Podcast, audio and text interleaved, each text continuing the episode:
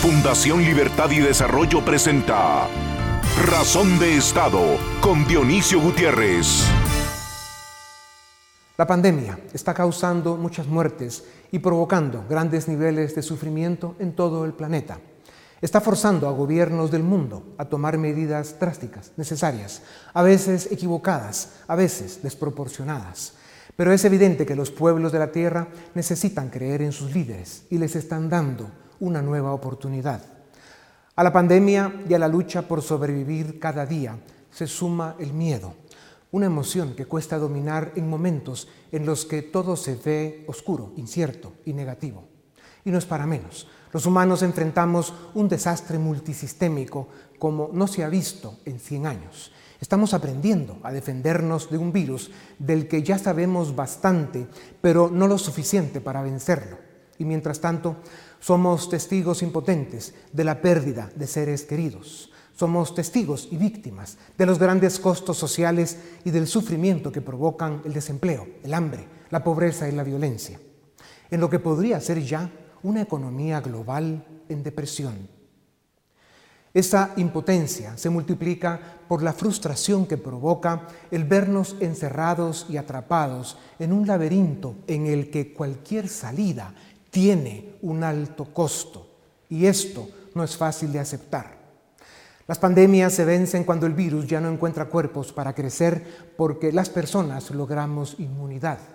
Lo ideal, lo perfecto, es tener una vacuna que logre esta inmunidad, pero la historia de la humanidad nos enseña que a las pandemias las ha vencido la inmunidad colectiva que da superar el contagio, pues las vacunas siempre han llegado después. Aceptar esta realidad es muy duro, pues esa inmunidad colectiva que produce el contagio ha costado muchas vidas, pero esa es la realidad de las pandemias, como también lo es que en algunas de ellas murió más gente por hambre que por fiebre. Los científicos afirman que en los primeros días de la pandemia fue esencial la cuarentena y el control del número de casos diarios, pero insisten en que después de seis semanas y hasta que salga la vacuna, los números críticamente importantes son los que da la inmunidad colectiva después del contagio. Desde esta tribuna hemos afirmado que los datos correctos y objetivos son esenciales para tomar las decisiones que mejor logren ese complejo y doloroso equilibrio que proteja la vida contra el virus, pero también contra el hambre. Los humanos hemos enfrentado las pandemias a través de los siglos, dando la cara, arriesgando la vida y a veces perdiéndola. Y a través de esos años quedó claro que para superar la crisis económica hubo que resolver y conciliar la crisis de salud, una misión muy difícil de enfrentar. Politizar o darle color ideológico a esta infeliz encrucijada es un despropósito tan grande como poner precio a las vidas perdidas, ya sea por fiebre o por hambre. Este capítulo en la historia de nuestro tiempo es muy triste, costará muchas vidas y dejará muchas cicatrices. Si queremos pasar esta página con dignidad, debemos, entre otras cosas, mantener una discusión honesta, respetuosa y con argumentos informados. Como dijo Benedetti, cuando creímos tener todas las respuestas, nos cambiaron todas las preguntas. Pero si la historia sirve de algo, elijo que sea cada ser humano, respetando las leyes y a sus semejantes, quien decide lo que es mejor para él y su familia. Dejar en libertad al ciudadano esperando que se comporte con responsabilidad ha sido siempre lo que más éxito y satisfacciones ha dado a las naciones. Ofrezco mis votos porque dentro de algunos años, cuando hayamos superado los costos, el duelo y el dolor de esta crisis, daremos gracias a la vida con humildad por las lecciones aprendidas y porque habremos aprendido a respetarnos y a vivir en libertad. A continuación, el documental En Razón de Estado.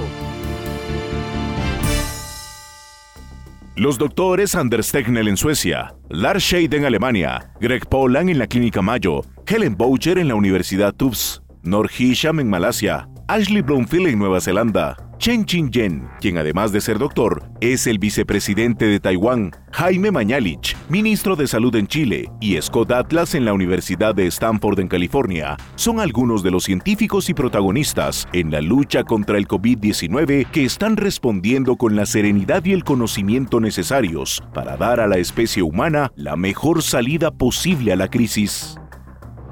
Con la información que se tiene, cuatro meses después de lidiar con la pandemia, estos expertos en temas infecciosos, al igual que las autoridades sanitarias de la mayoría de países, afirman que el objetivo debe ser evitar que muera más gente por hambre que por el virus.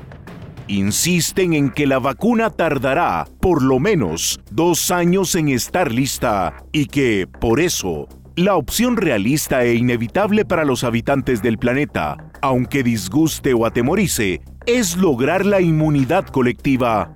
Esa que, aunque no queramos, nos dará el contagio de un virus que apareció en la Tierra para quedarse. Y como no es opción encerrar en cuarentena dos años a 7.7 millardos de seres humanos, y menos a quienes tienen que luchar por el sustento diario, que son la mayoría, Frente a una pandemia sin vacuna para los próximos 24 meses, la opción responsable y realmente inevitable es aprender a vivir con el virus y enfrentarlo.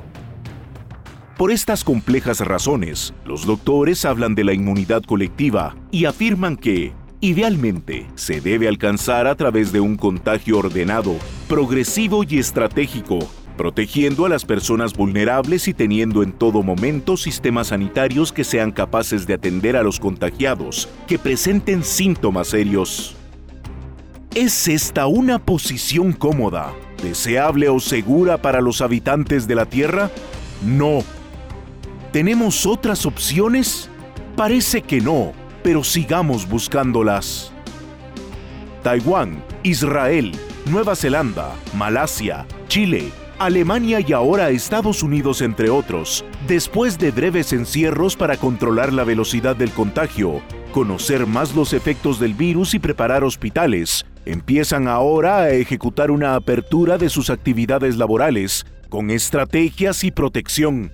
Reconocen que no regresar al trabajo que permite ganar el sustento diario a las grandes mayorías de la población tendría peores consecuencias que la pandemia. Suecia es un caso de éxito, pues sin cerrar su economía, está logrando controlar el desarrollo de la pandemia.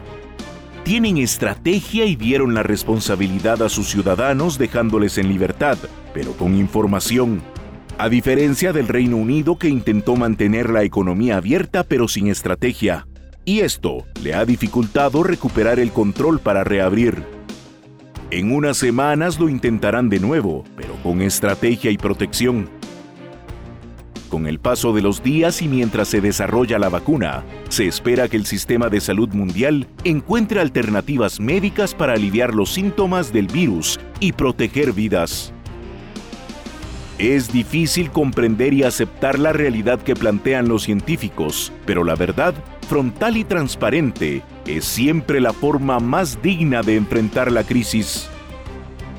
¿Cuáles son algunas de estas verdades según respetables científicos? 1. En los próximos 24 meses se habrá contagiado más del 80% de habitantes del planeta. 2. La mejor forma de proteger a la población y lograr inmunidad colectiva es con la vacuna, pero si no se tiene la vacuna, un grado aceptable de inmunidad se alcanza cuando se contagia alrededor del 70% de la población, como lo confirman la historia y la ciencia. 3. El desafío entonces es que, con encierro y cuarentena, o sin ellas, y mientras no esté la vacuna, el virus contagiará en los próximos dos años al 80% de seres humanos del planeta, y la responsabilidad de cada sociedad debe ser proteger a sus miembros vulnerables. 4. La inmensa mayoría de personas no tienen riesgo de morir de COVID-19. 5. Estudios de anticuerpos que están en proceso en tres continentes ya reflejan que millones de personas tuvieron el virus y nunca lo supieron. Fueron asintomáticos. Y más del 80% de quienes salen positivo, si toman las medidas correctas, superan el virus como superar un catarro. 6. La tasa real de contagiados es mucho mayor y, por lo tanto, la tasa de mortalidad probablemente esté entre el 0.1% y el 0.2%. Un riesgo mucho menor que las estimaciones originales de la OMS, que eran entre 20 y 30 veces más altas. 7. Con cuatro meses de experiencia, ya quedó establecido que el riesgo de muerte está en personas mayores de 70 años con precondiciones médicas. Por eso, protegerlas es indispensable. 8. Si personas mayores de 70 años con problemas de salud se contagian y toman medidas de inmediato, tienen un pronóstico muy favorable. 9. Se sabe de cientos de casos de personas de 80 a 100 años de edad que se curaron del virus sin novedad. La clave estuvo en el chequeo constante de la temperatura y la saturación de oxígeno y haber intervenido el virus en las primeras 48 horas. 10. Otra conclusión a la que están llegando los científicos es que las políticas de encierro y cuarentena prolongan el problema. Dan una sensación de falsa seguridad, generan graves problemas sociales y de todas formas el contagio continúa. 11. Los científicos reconocen que la política pública más efectiva para lograr el mejor equilibrio posible entre salud y economía es dejar en libertad al ciudadano esperando que se comporte con responsabilidad. Las generaciones que hoy habitamos el planeta enfrentamos uno de los grandes desafíos de los últimos 100 años. Nuestros antepasados estuvieron a la altura y supieron responder. Sigamos su ejemplo. A continuación, una entrevista exclusiva en Razón de Estado. Bienvenidos, esto es Razón de Estado y tengo el gusto de presentarles al doctor José Esparza. Él es experto en virología, es profesor de medicina en la Universidad de Maryland en Estados Unidos. Durante 17 años se dedicó a la investigación científica y llegó a ser presidente de un departamento de microbiología y biología celular. Durante 28 años trabajó como experto en vacunas virales y fue asesor principal de salud pública para agencias internacionales como la OMS, el Programa Conjunto de Naciones Unidas sobre el VIH y también para la Fundación Bill y Melinda Gates. En 2018 fue designado como integrante del Instituto Robert Koch en Berlín, Alemania, y es además miembro de la Academia de Ciencias de América Latina, ACAL. Doctor Esparza, muchas gracias por darnos unos minutos en Razón de Estado. Sabemos que está muy ocupado usted también peleando en esta, en esta batalla global por dar los aportes, sobre todo basados en su experiencia y su conocimiento. Doctor, la desinformación y la ignorancia producen un virus que en momentos puede ser mucho peor que la misma pandemia y es el miedo. Por eso el tenerlo a usted eh, para razón de Estado unos minutos es un privilegio y se lo agradecemos. Hay consenso en la comunidad científica del mundo sobre que en los próximos dos años, más o menos el 80% de habitantes del planeta se habrá contagiado.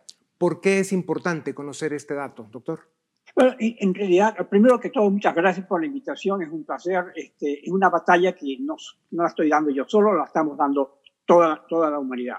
Afortunadamente, no, no, es una batalla, no es una batalla entre humanos y humanos, sino entre humanos y un agente viral.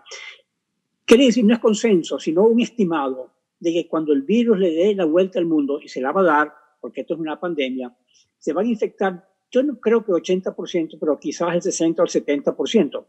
Cuando eso pase, ya entonces no, existen personas susceptibles de ser infectados, se corta la cadena de transmisión del virus y se acaba la epidemia. Esto, esto es lo que llamamos la inmunidad de rebaño o la inmunidad comunitaria y es una forma como los virus tienen para controlar su replicación. Ya. Doctor, también afirman que el 80% o más de contagiados pasan el virus asintomáticos o con síntomas muy leves. ¿Es este un dato que nos debe dar tranquilidad? Bueno, sí y no. Sí, porque la mayoría de las infecciones por este virus no producen enfermedad. Y la información que hemos tenido desde China era que el 80% de los pacientes, de los casos, eran no sintomáticos o, muy leves. Yo pienso que a medida que aprendamos más sobre la enfermedad, vamos a, vamos a saber que hay muchos más asintomáticos, o sea que la proporción de personas que desarrollan enfermedad severa va a ser mucho menor que el 5%, 3% que calculamos ahora. Esa es la parte buena. La parte mala es que los asintomáticos transmiten el virus. Y entonces es muy difícil eh, tomar medidas preventivas porque no sabemos, básicamente hay que considerar a todo el mundo como un potencial transmisor del virus. Doctor, también se escucha cada día más de los sistemas de salud que a pesar de lo grave que es, la letalidad del virus es mucho más baja de lo que al inicio se pensó. Y más aún, dicen que la experiencia de las últimas semanas indica que si se hubiera detectado el virus a tiempo a personas de tercera edad con problemas médicos, se habrían salvado muchas vidas. ¿Cuál es tu opinión sobre esto? Bueno, yo inicio, mi opinión es la siguiente, que la, la humanidad y los países son muy heterogéneos hay, hay países del mundo como Italia y España donde la enfermedad produjo un, daño grave, donde hay una mortalidad muy alta. Son países que tienen una, una demografía muy particular, son, son países que tienen muchas personas eh, de mayor edad, son países donde la, vive, donde la gente vive relativamente aglomerada y se favorece la transmisión del virus. De manera que eh, cada país va a tener su peculiaridad y las medidas preventivas tienen que eh, tomarse de acuerdo a, la situación específica. En Nueva York fue una verdadera tragedia. Si en Nueva York eh, se morían, se morían 2.000 personas por día. Y esas, y esas personas eran vulnerables. Y cuando yo hablo, hablo de vulnerables, me refiero no solamente a la vulnerabilidad médica, las personas de edad que tienen otras enfermedades, pero también hay que aceptar que hay una vulnerabilidad social. Las personas eh, más desfavorecidos de la sociedad, que vivían aglomeradas, que no podían cumplir con la cuarentena eh, y que tenían otras enfermedades. Y los, latinos y los afrodescendientes en Estados Unidos tienen una alta frecuencia de diabetes, de hipertensión, de obesidad y todo eso los ponía o los pone en riesgo. Doctor, ¿y tiene que ver eso también con que en muchos de estos casos empezaron con los síntomas, pero al final llegaban a los hospitales o al doctor cuando ya el virus había avanzado mucho y los síntomas, eh, aunque no fueran tan fuertes, el virus ya había hecho mucho daño en el cuerpo y a personas de tercera edad con precondiciones médicas, esto para, para ellos esto fue fatal, letal. Ese es un comentario muy importante, porque entre los latinos de los Estados Unidos no vamos al médico y esperamos ya prácticamente que estamos desahuciados para ir al médico, cuando en realidad eh, una cultura que debemos adoptar es ir al médico o por lo menos contactar al médico temprano. Si esta enfermedad se identifica a tiempo, entonces eh, es más, más posible que se pueda tratar y evitar la progresión de la enfermedad grave. Por eso hablan de la importancia que es el estarse chequeando de forma preventiva la temperatura y la saturación de oxígeno en el cuerpo eh, todos los días si se puede y en el momento en que haya un cambio importante hacerse el test de inmediato y si sale positivo y el tratamiento también es inmediato, el pronóstico es mucho mejor. ¿Es correcto? Absolutamente. Temperatura y saturación de oxígeno. Eh, no hacerse pruebas porque eso, es menos práctico, pero la temperatura sí es práctico, y tampoco alarmarse demasiado. Es una temperatura alta que se, se, mantenga por más de dos días es, la, es una señal de alarma. Ya. Doctor, los objetivos de las cuarentenas son controlar la velocidad del contagio, conocer el virus, encontrar medicinas que alivian los síntomas y preparar hospitales. Pero la historia también nos recuerda que encierros mayores a seis semanas provocaron más problemas que soluciones, pues además de la salud estaban amenazados el sustento diario y la sobrevivencia. ¿Qué sucede con las cuarentenas que duran más de seis semanas? Bueno, déjame mencionar algo. Yo pienso que las cuarentenas tienen por lo menos tres objetivos principales. Uno es lo que llamamos aplanar la curva, que es una frase que se utiliza mucho aquí en los Estados Unidos. No estoy seguro que se utilice en Centroamérica o en Guatemala, pero aplanar la curva es evitar que nos caigan a los hospitales un pico de enfermos. De manera que si se aplana la curva de, enfermos, mm, se evite la saturación, la sobresaturación de los hospitales. Y de hecho, esa fue, la, yo diría, la causa, la razón, una de las razones principales de la cuarentena en los Estados Unidos, sobre todo en, en Nueva York, evitar ese gran pico. Pero eso no quiere decir que uno evite las infecciones, las pospone un poco, las distribuye en el tiempo. La segunda razón de la cuarentena, que es muy importante, es cortar la cadena de transmisión del virus, porque el virus no puede permanecer en la mesa por mucho tiempo. El virus solamente puede permanecer activo en la comunidad cuando pasa de persona a persona. y, la cuarentena corta la cadena de transmisión, o por lo menos ese es el intento. Eh, pero la experiencia nos dice que para cortar la cadena de transmisión, las cuarentenas tienen que tener tres eh, características fundamentales. Iniciarse rápidamente, ser completas, no puede haber gente que haga la cuarentena y otra gente que no la haga y que duren lo suficiente. Entonces, no todas las cuarentenas cumplen estas tres condiciones. Hay otra tercera razón de las cuarentenas y es proteger a los vulnerables.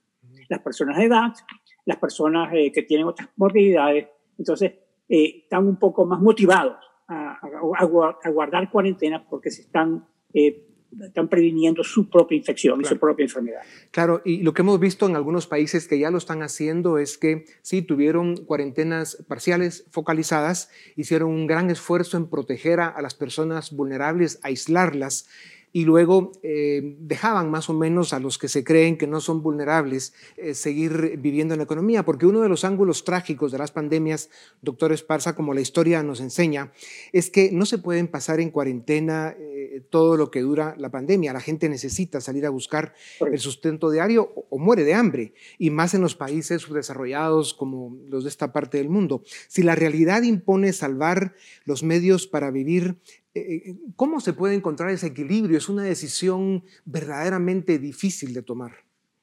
Bueno, primero que todo, cierto. Eh, la experiencia histórica es que las sociedades no aguantan, no resisten una cuarentena.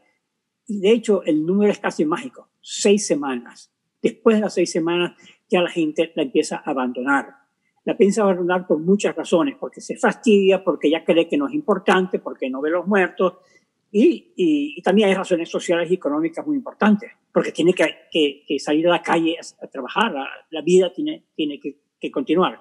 Ahora, ¿cómo una vez que se instaura la cuarentena no puede durar para siempre? Hay que empezarla a abrir. Eh, yo, esta es una, una, una decisión que no puede estar solamente en las manos de los médicos. De hecho, eh, en, el, en el pasado histórico, cuando había una epidemia, los, las ciudades, los países nombraban una comisión para el control de, la epidemia, que era formado por las personas representativas de la sociedad. Y con frecuencia en el pasado, el presidente de la comisión era el obispo. Y digo esto para, para significar que no es solamente los aspectos médicos los que se deben considerar, sino todos los aspectos sociales. Y los aspectos médicos son variados no es solamente aquellos que se mueren por el, coronavirus, son los niños que no se vacunan, porque los programas de vacunación contra difteria y sarampión se han, se han parado. Son las personas que tenían otras patologías y que no van ya al hospital porque está copado el hospital y se mueren de, la, de otra enfermedad. Entonces es muy complejo y yo me siento, yo no me siento competente como médico para analizar todos los aspectos económicos y sociales. Claro. Solamente quiero mencionar que esto no puede ser solamente visto desde el punto de vista médico, sino desde un punto de vista más... más eh, Una reflexión verdaderamente importante esta, doctor Esparza. Se hacen varias afirmaciones sobre la pandemia y queremos escuchar su opinión. Cada día, con, con más datos sólidos, se reconoce que el número de contagios en el mundo puede ser de 50 a 100 veces más que el número oficial. También se dice que el 60% de estos contagios no han tenido síntomas y se curaron sin saber que tuvieron el virus, que ya lo comentamos. Si este virus se comporta como otro, se asume que estamos logrando con todos los dramas que esto conlleva algún nivel de esa inmunidad comunitaria o colectiva de la que hablamos. Muy brevemente, denos su opinión, así pasamos al tema sobre si nos vamos a contagiar al 80% de los seres humanos. Eh, hay un tema sobre el conteo que me, me, interesa muchísimo escuchar su opinión. Adelante, doctor. Eh, esto es muy importante. Yo no entiendo y realmente mm, eh, yo no le doy mucha importancia a esos números que todo, todos los días oímos de tantos pacientes. Y el número de muertos es más importante porque es una, una cifra dura que se puede verificar el número de, infecciones nuevas es una cifra blanda, depende de cuántos, cuántas pruebas se hacen. Entonces eso no nos da muchísima información. A mí no me da mucha información. De hecho, en epidemiología normalmente hablamos de un estimado más que de, un, de una cuenta eh, eh, precisa del número de, de casos.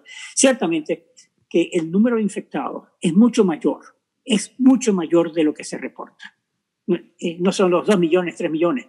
Mira, en la epidemia de gripe española que ustedes sufrieron en Guatemala también en 1918, se calcula que 500, mil, 500 millones de personas se infectaron en el mundo. La tercera parte de, de, la población del mundo se infectó.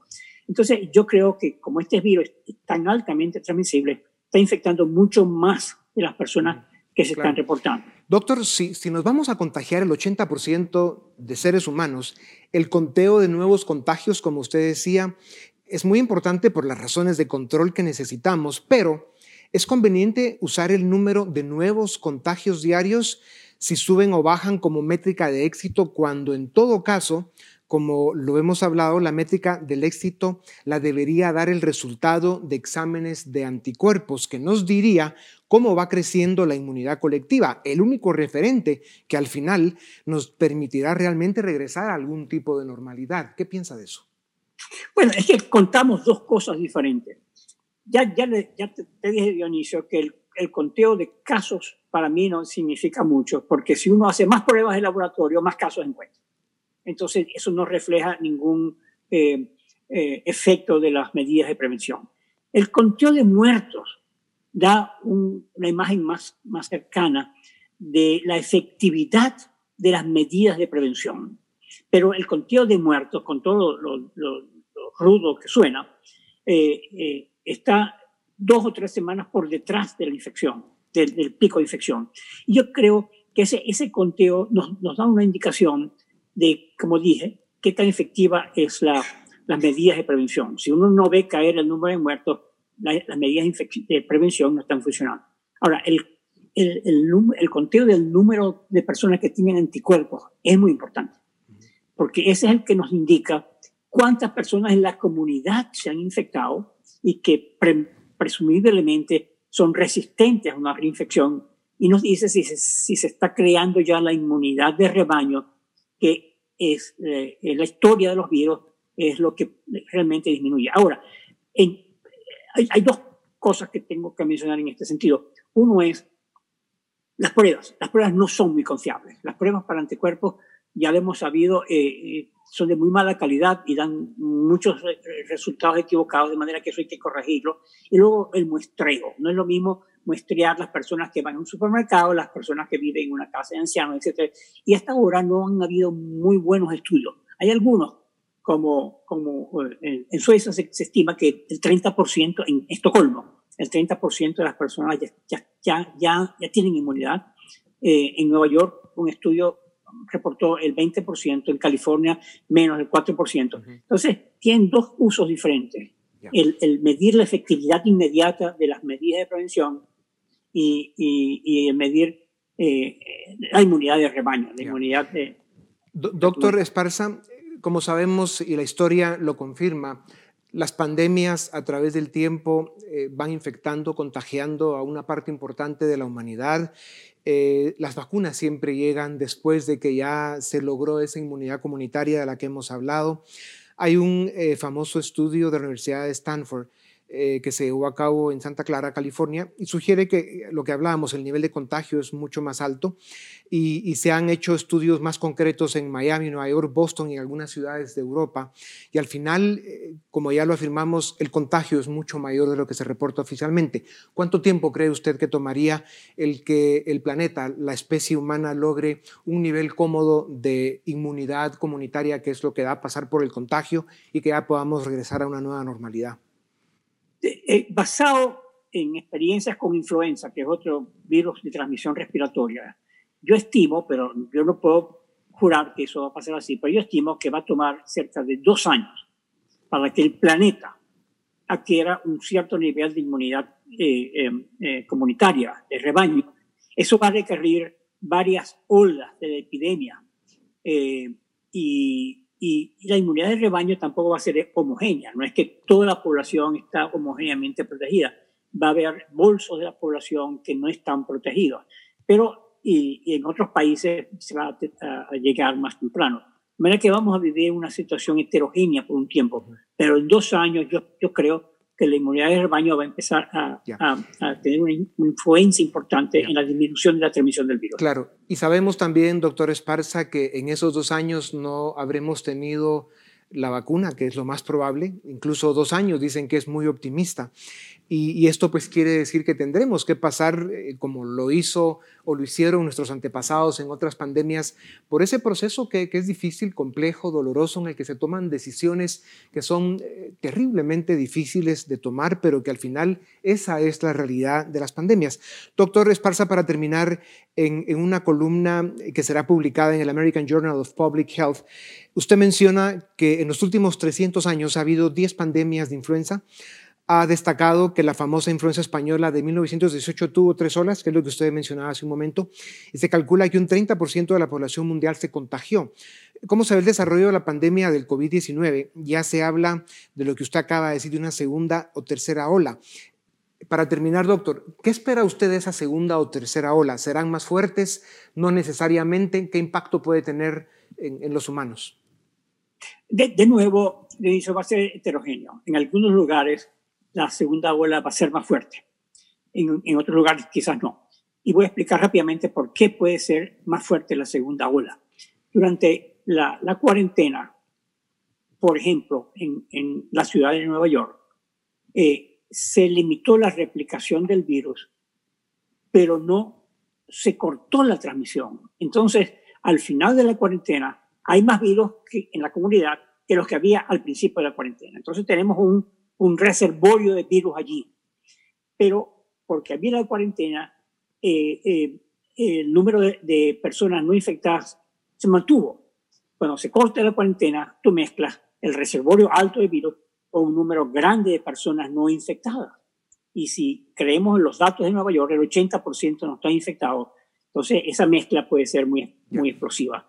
Entonces, en algunos lugares va a ser alto. Ahora, quiero una cosa que te quiero decir con respecto a vacunas ciertamente no vamos a tener una vacuna para controlar esta pandemia. Sin embargo, yo creo que una vacuna en el futuro podría ser muy útil, muy importante para rellenar eh, vacíos o las bolsas de población que no, que no, no, se, no adquirieron inmunidad, el personal de los hospitales, que uno puede confiar en que la inmunidad de rebaño los protege, eh, personas viajeros, personas que están en casas de, ancianos, etc. De manera que la vacuna va a cumplir un papel muy, muy importante, incluso eh, al final de la epidemia, para complementar la inmunidad de rebaño. Doctor Esparza, es un privilegio tener a una autoridad científica como usted eh, dándonos eh, sus opiniones y compartiendo con nosotros su experiencia y conocimiento. Agradecemos muchísimo su tiempo, deseamos que siga dando buenas batallas allá en el norte desde donde está y muchísimas gracias, de verdad, doctor Esparza. Muchas gracias por la invitación. Ha sido un gracias. verdadero placer. A ustedes también eh, gracias. Eh, esto es Razón de Estado. A continuación, el debate en Razón de Estado. Muy bien, bienvenidos a Razón de Estado, una edición más de este programa tomando las medidas de distanciamiento social sugeridas. Hoy nos van a acompañar Philip Chicola, él es director del área política de la Fundación Libertad y Desarrollo, Mario Cuevas, economista y director del Centro de Investigaciones Económicas Nacionales 100, y Javier Cepeda, director ejecutivo de la Cámara de Industria. Y con ellos vamos a hablar básicamente de los pasos que se vienen. Ah, hablando de estas medidas de distanciamiento social, ya estamos eh, pasando a la fase de hablar de la reapertura, eh, que obviamente va a ser una reapertura gradual. Eh, de modo que lo que quiero conversar con ustedes esta, en esta ocasión es por dónde comenzamos esa salida, más o menos qué parámetros hay y quizás con, esa, con ese espíritu eh, le preguntaría a Philip eh, brevemente cuáles son, Philip, esos eh, lineamientos que vemos. Ya vemos a Estados Unidos hablando de la apertura, obviamente como es un país grande se da a nivel estatal, pero también vemos ya países como España, como Alemania, como Francia, conversando de la apertura. ¿Cuáles son, en términos generales, esos lineamientos para volver, entre comillas, a la normalidad, Philip? Bueno, eh, aparte de los casos que ya mencionábamos, podemos agregar eh, lineamientos, protocolos que ha publicado la Organización Mundial de la Salud y diversos tanques de pensamiento sobre eh, una metodología para regresar a ciertas actividades cotidianas. Y básicamente los controles que se hablan es que cualquier política de reapertura debe de incluir cuatro grandes controles. Uno es el distanciamiento físico, es decir, a nivel de empresas, a nivel de transporte público, a nivel de comercios, se debe de buscar garantizar que siempre haya por lo menos entre 1.5 y 2 metros de distancia entre las personas que laboran o que visitan esos recintos o que eh, están en el transporte público. Segundo, se habla de controles de ingeniería. ¿A qué se refiere esto? En la medida de lo posible, tratar de readecuar los espacios dentro de las oficinas, readecuar los espacios de los comercios, de los locales, para tratar de minimizar el contacto entre clientes y eh, los dependientes del comercio, entre los trabajadores en una oficina, los miembros en una industria, es decir, tratar de, de readecuar el espacio para garantizar que haya distanciamiento efectivo y barreras físicas.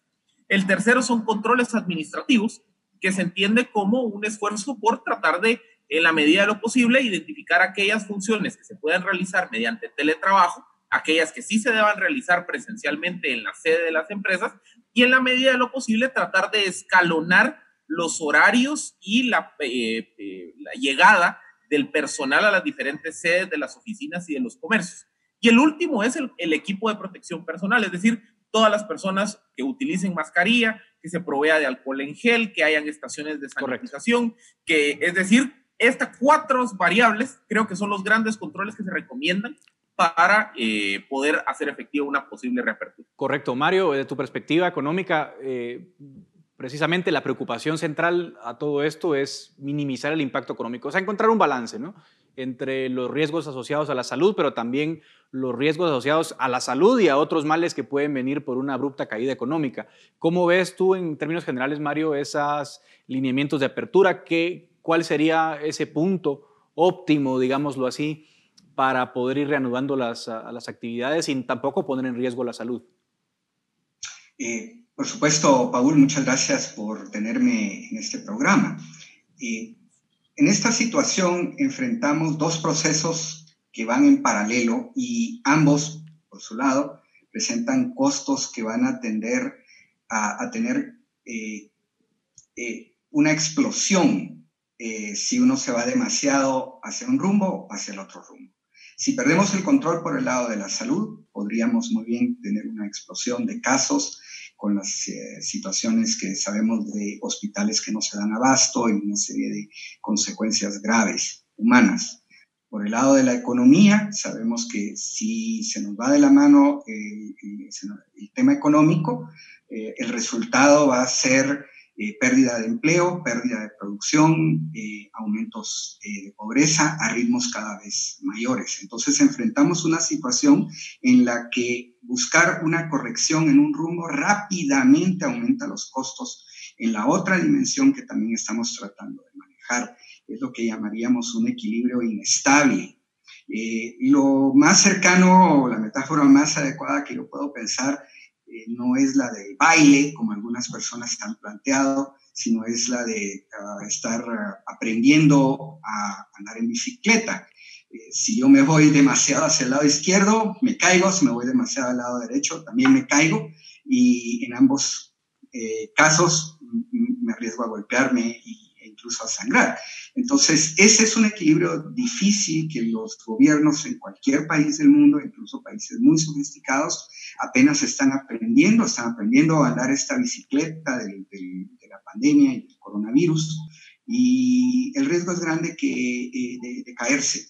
Correcto. Yo creo que la experiencia nos indica que más de alguna vez nos caemos al aprender a andar en bicicleta y creo que tenemos que ser caritativos con los gobiernos en cuanto a lo que puede hacerse en esta situación. Así es. Javier, eh, obviamente hablamos de que las medidas actuales, aunque no son un cierre total como el que vemos en Europa, porque es imposible, dadas las circunstancias nuestras, sí son medidas muy drásticas. Eh, y esas medidas drásticas tienen costos muy altos en muchos sentidos. Entonces, eh, Javier, tenemos que ir pensando ya eh, en el corto y mediano plazo cuáles van a ser las formas de volver. yo veo como uno de los aspectos, y ya tú puedes ampliar en tu intervención, quizás uno de los aspectos más complejos es el del transporte público, cómo ir reactivando eso, porque es uno de los factores esenciales para para que las empresas puedan tener a sus trabajadores de vuelta.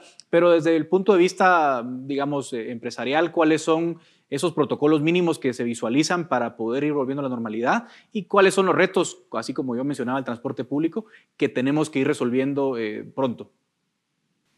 Bueno, en primer lugar creo que es importante contextualizar el hecho de que eh, existen dos tipos de situaciones. Por un lado, está el plan de reapertura, que es un tema más que tiene que ver con aspectos logísticos, pero por otro lado están precisamente los protocolos de, higiene. Son dos temas distintos, pero que se complementan. En el tema de la reapertura, de los planes de reapertura, efectivamente coincido con tu apreciación el gran reto que tiene el gobierno va a ser la activación del transporte público urbano y urbano, porque realmente suelen haber ahí bastantes eh, puntos de, de, contaminación. Entonces ese es un reto muy importante. Desde el punto de vista de protocolos, ahí quiero hacer la salvedad que como Cámara de Lucha ya tenemos semanas de estar trabajando en protocolos, de hecho ya tenemos protocolos, eh, digamos, para que los distintos subsectores del sector industrial los adopten y los adapten, y también empresas de distintos giros puedan hacer uso de estos protocolos para adaptarlos a su propia realidad. No es lo mismo reabrir un restaurante que reabrir una fábrica de calzado, que reabrir, eh, no sé, una fábrica de colchón, inclusive alguien que fabrica láminas, son distintas realidades. Entonces, esos protocolos ya los tenemos. Creemos que los principales, eh, digamos, eh, puntos a seguir insistiendo es el uso de la mascarilla, el escalonamiento de horarios, el lavado de las manos eh, y las alfombras en las entradas de los establecimientos, en las oficinas.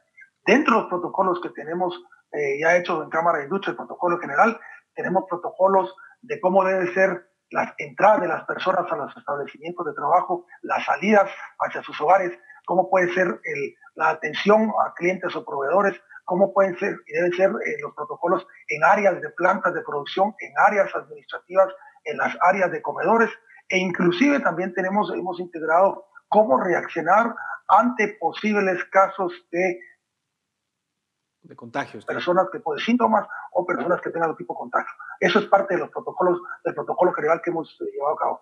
Philip, yo no, una cosa que veo, por ejemplo, eh, leía la columna de un periodista keniano, ¿no? Que dice, bueno, eh, son muy, son, a veces son muy interesantes los protocolos de la OMS y demás, pero no hay aquello de una talla que le quede a todos, ¿no? los países pobres nos cuesta un poco más eh, tomar los estándares tan altos que toman los países de primer mundo. Tenemos mucho comercio informal. Ahí es difícil también controlar, eh, digamos, la implementación de estas medidas. ¿Cuáles son esas medidas que hay que tropicalizar para que podamos también eh, ser realistas en aquellas medidas que vamos a cumplir y no pensar en aquellos protocolos eh, irrealizables que están diseñados para Estados Unidos o para Alemania?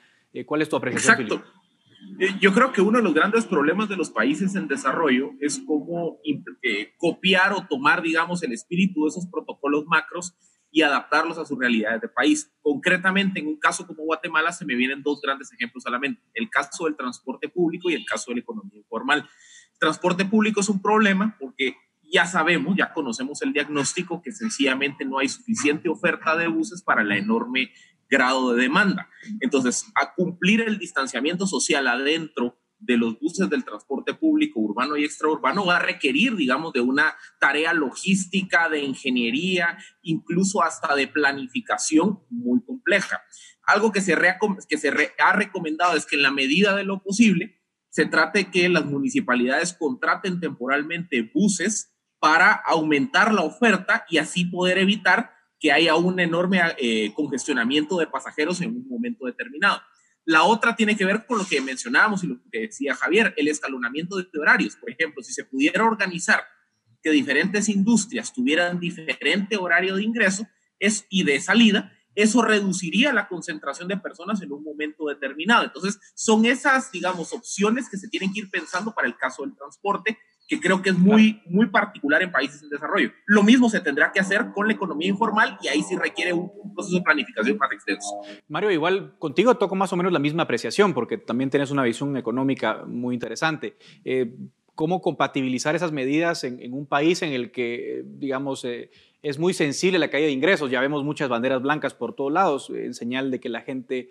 Eh, digamos, se ha quedado sin alimentos. Eh, ya ha pasado un mes desde que se aprobó eh, los paquetes de ayuda y vemos que la ejecución todavía es cero porque el Estado no tiene esa capacidad de ayudar a, las personas como sí lo tienen los países del primer mundo. Eh, ¿Cómo adaptar esas medidas al contexto nuestro, Mario? Claro, los protocolos internacionales tienen, tienen sus limitaciones. e inclusive hay dudas sobre si han cumplido su finalidad, incluso con las economías desarrolladas hay cuestionamientos respecto a si la OMS siguió los protocolos que se desprendieron de la incidencia anterior de, SARS. Eh, el gobierno americano está cuestionando esto, pues todo está en fase de investigación, pero sin duda eh, estos protocolos, mm, si los las propias organizaciones a cargo de su implementación no logran cumplirlos a cabalidad, y creo que también tenemos que ser flexibles los, países eh, en adaptarlos según nuestras circunstancias. Eh, efectivamente, para un país ah, con ingresos ah, relativamente bajos eh, o un país donde la población en general enfrenta situaciones socioeconómicas duras, el costo de un cierre de la economía es proporcionalmente mayor. Tampoco tenemos los antecedentes institucionales, como teníamos precedente de un seguro de desempleo, por ejemplo. Eh, no hay eh, alta incidencia de seguros médicos entre la población. La cobertura de seguridad social es, ah, bastante reducida en Guatemala. Eh, en términos generales, hay retos grandes para la institucionalidad. Y como bien señalas, incluso hay... Ah, operaciones de préstamo con organismos eh, internacionales que han sido aprobadas formalmente por el Congreso, pero ah, eh, es difícil esperar que la ejecución comience con fuerza eh, este año. seguramente contribuirán de alguna forma en años futuros, pero como una respuesta inmediata hay temas de capacidad institucional para ejecutar que, que no podemos ignorar. Correcto. Javier, ¿cómo debería verse ese cronograma? De, reapertura. Eh, digamos, el gobierno anunciará ya los protocolos de, reapertura, pero también hay que ver un poco eh, cómo focalizar eventuales eh, reacciones. Es decir, ahora hemos estado cerrados a nivel nacional, por ejemplo, pero en el futuro puede haber otra vez picos de contagio, segundas olas, etc. ¿Cómo se visualizaría de alguna forma en ese cronograma de vuelta a la normalidad las medidas a tomar? ¿Deberían ser más focalizadas en lugar de ser a nivel nacional? ¿O cómo visualizan ustedes ese aspecto para tampoco eh, tener una interrupción eh, tan grande como la que estamos viendo en, meses que vengan eh, una vez se reaperture la actividad económica? Definitivamente creo que es importante, inclusive parto un poco el comentario que decía Philip, el tema del escalonamiento, los horarios, también podría hacerse de manera que el sector público tenga un tipo de horario, el sector privado tenga otro tipo de horario. Eso también puede facilitar eh, el hecho de evitar algún tipo de aglomeraciones al margen de que se pueda complementar con la doctrina de Philip. Pero eh, en relación a, a, cómo lo vemos, definitivamente esto va a ser un tema de ir midiéndolo porque ya lo explicaba el señor presidente en la última conferencia de prensa del domingo o en la cadena donde decía que tenemos alrededor de 41 casos por un millón de habitantes hasta el domingo, que si lo sacamos en neto de los casos activos son 35 y lo que tenemos que evitar es llegar a una curva de 125 eh, casos por, por millón de habitantes. Entonces, si esto es como que abrir un poco la puerta para un reinicio de actividades, también vamos a tener que estar muy conscientes de que si la curva de casos sube, vamos a tener que regresar a lo que estamos ahorita e inclusive dependiendo cuál sea la naturaleza del, desempeño, hasta regresar a medidas mucho más eh, estrictas. Entonces, sí, definitivamente los lugares donde tienen o donde hay un mayor nivel de incidencia de, contagios, vamos a tener que conservar todavía ciertas medidas de restricción. Probablemente en algunos otros lugares se pueda abrir ya la interrelación entre un departamento y otro. Pero lo más importante, creo yo, es hacerle conciencia a la población, a todos los sectores, a todas las personas, de que esta reapertura que se escucha eh, en el momento que se dé tenemos que ser muy constantes, muy conscientes y muy responsables de que todos somos responsables de que esta reapertura se pueda generar de una manera gradual, eh, sin tener que pasar por la mitigación, sino pasar de esto que estamos hoy, de la contención, a la reapertura de una manera gradual, eh, porque lo contrario vamos a regresar nuevamente. Los tiempos son muy difíciles de definir, pero definitivamente esto calculo yo que en términos de semana a semana se tendrá que ir viendo cuáles son los, los índices de, de, mayor nivel de contagio y en base a eso ver cuáles serán las siguientes decisiones hacia adelante. Dios no quiera, Dios no lo quiera hacia atrás. Muy bien.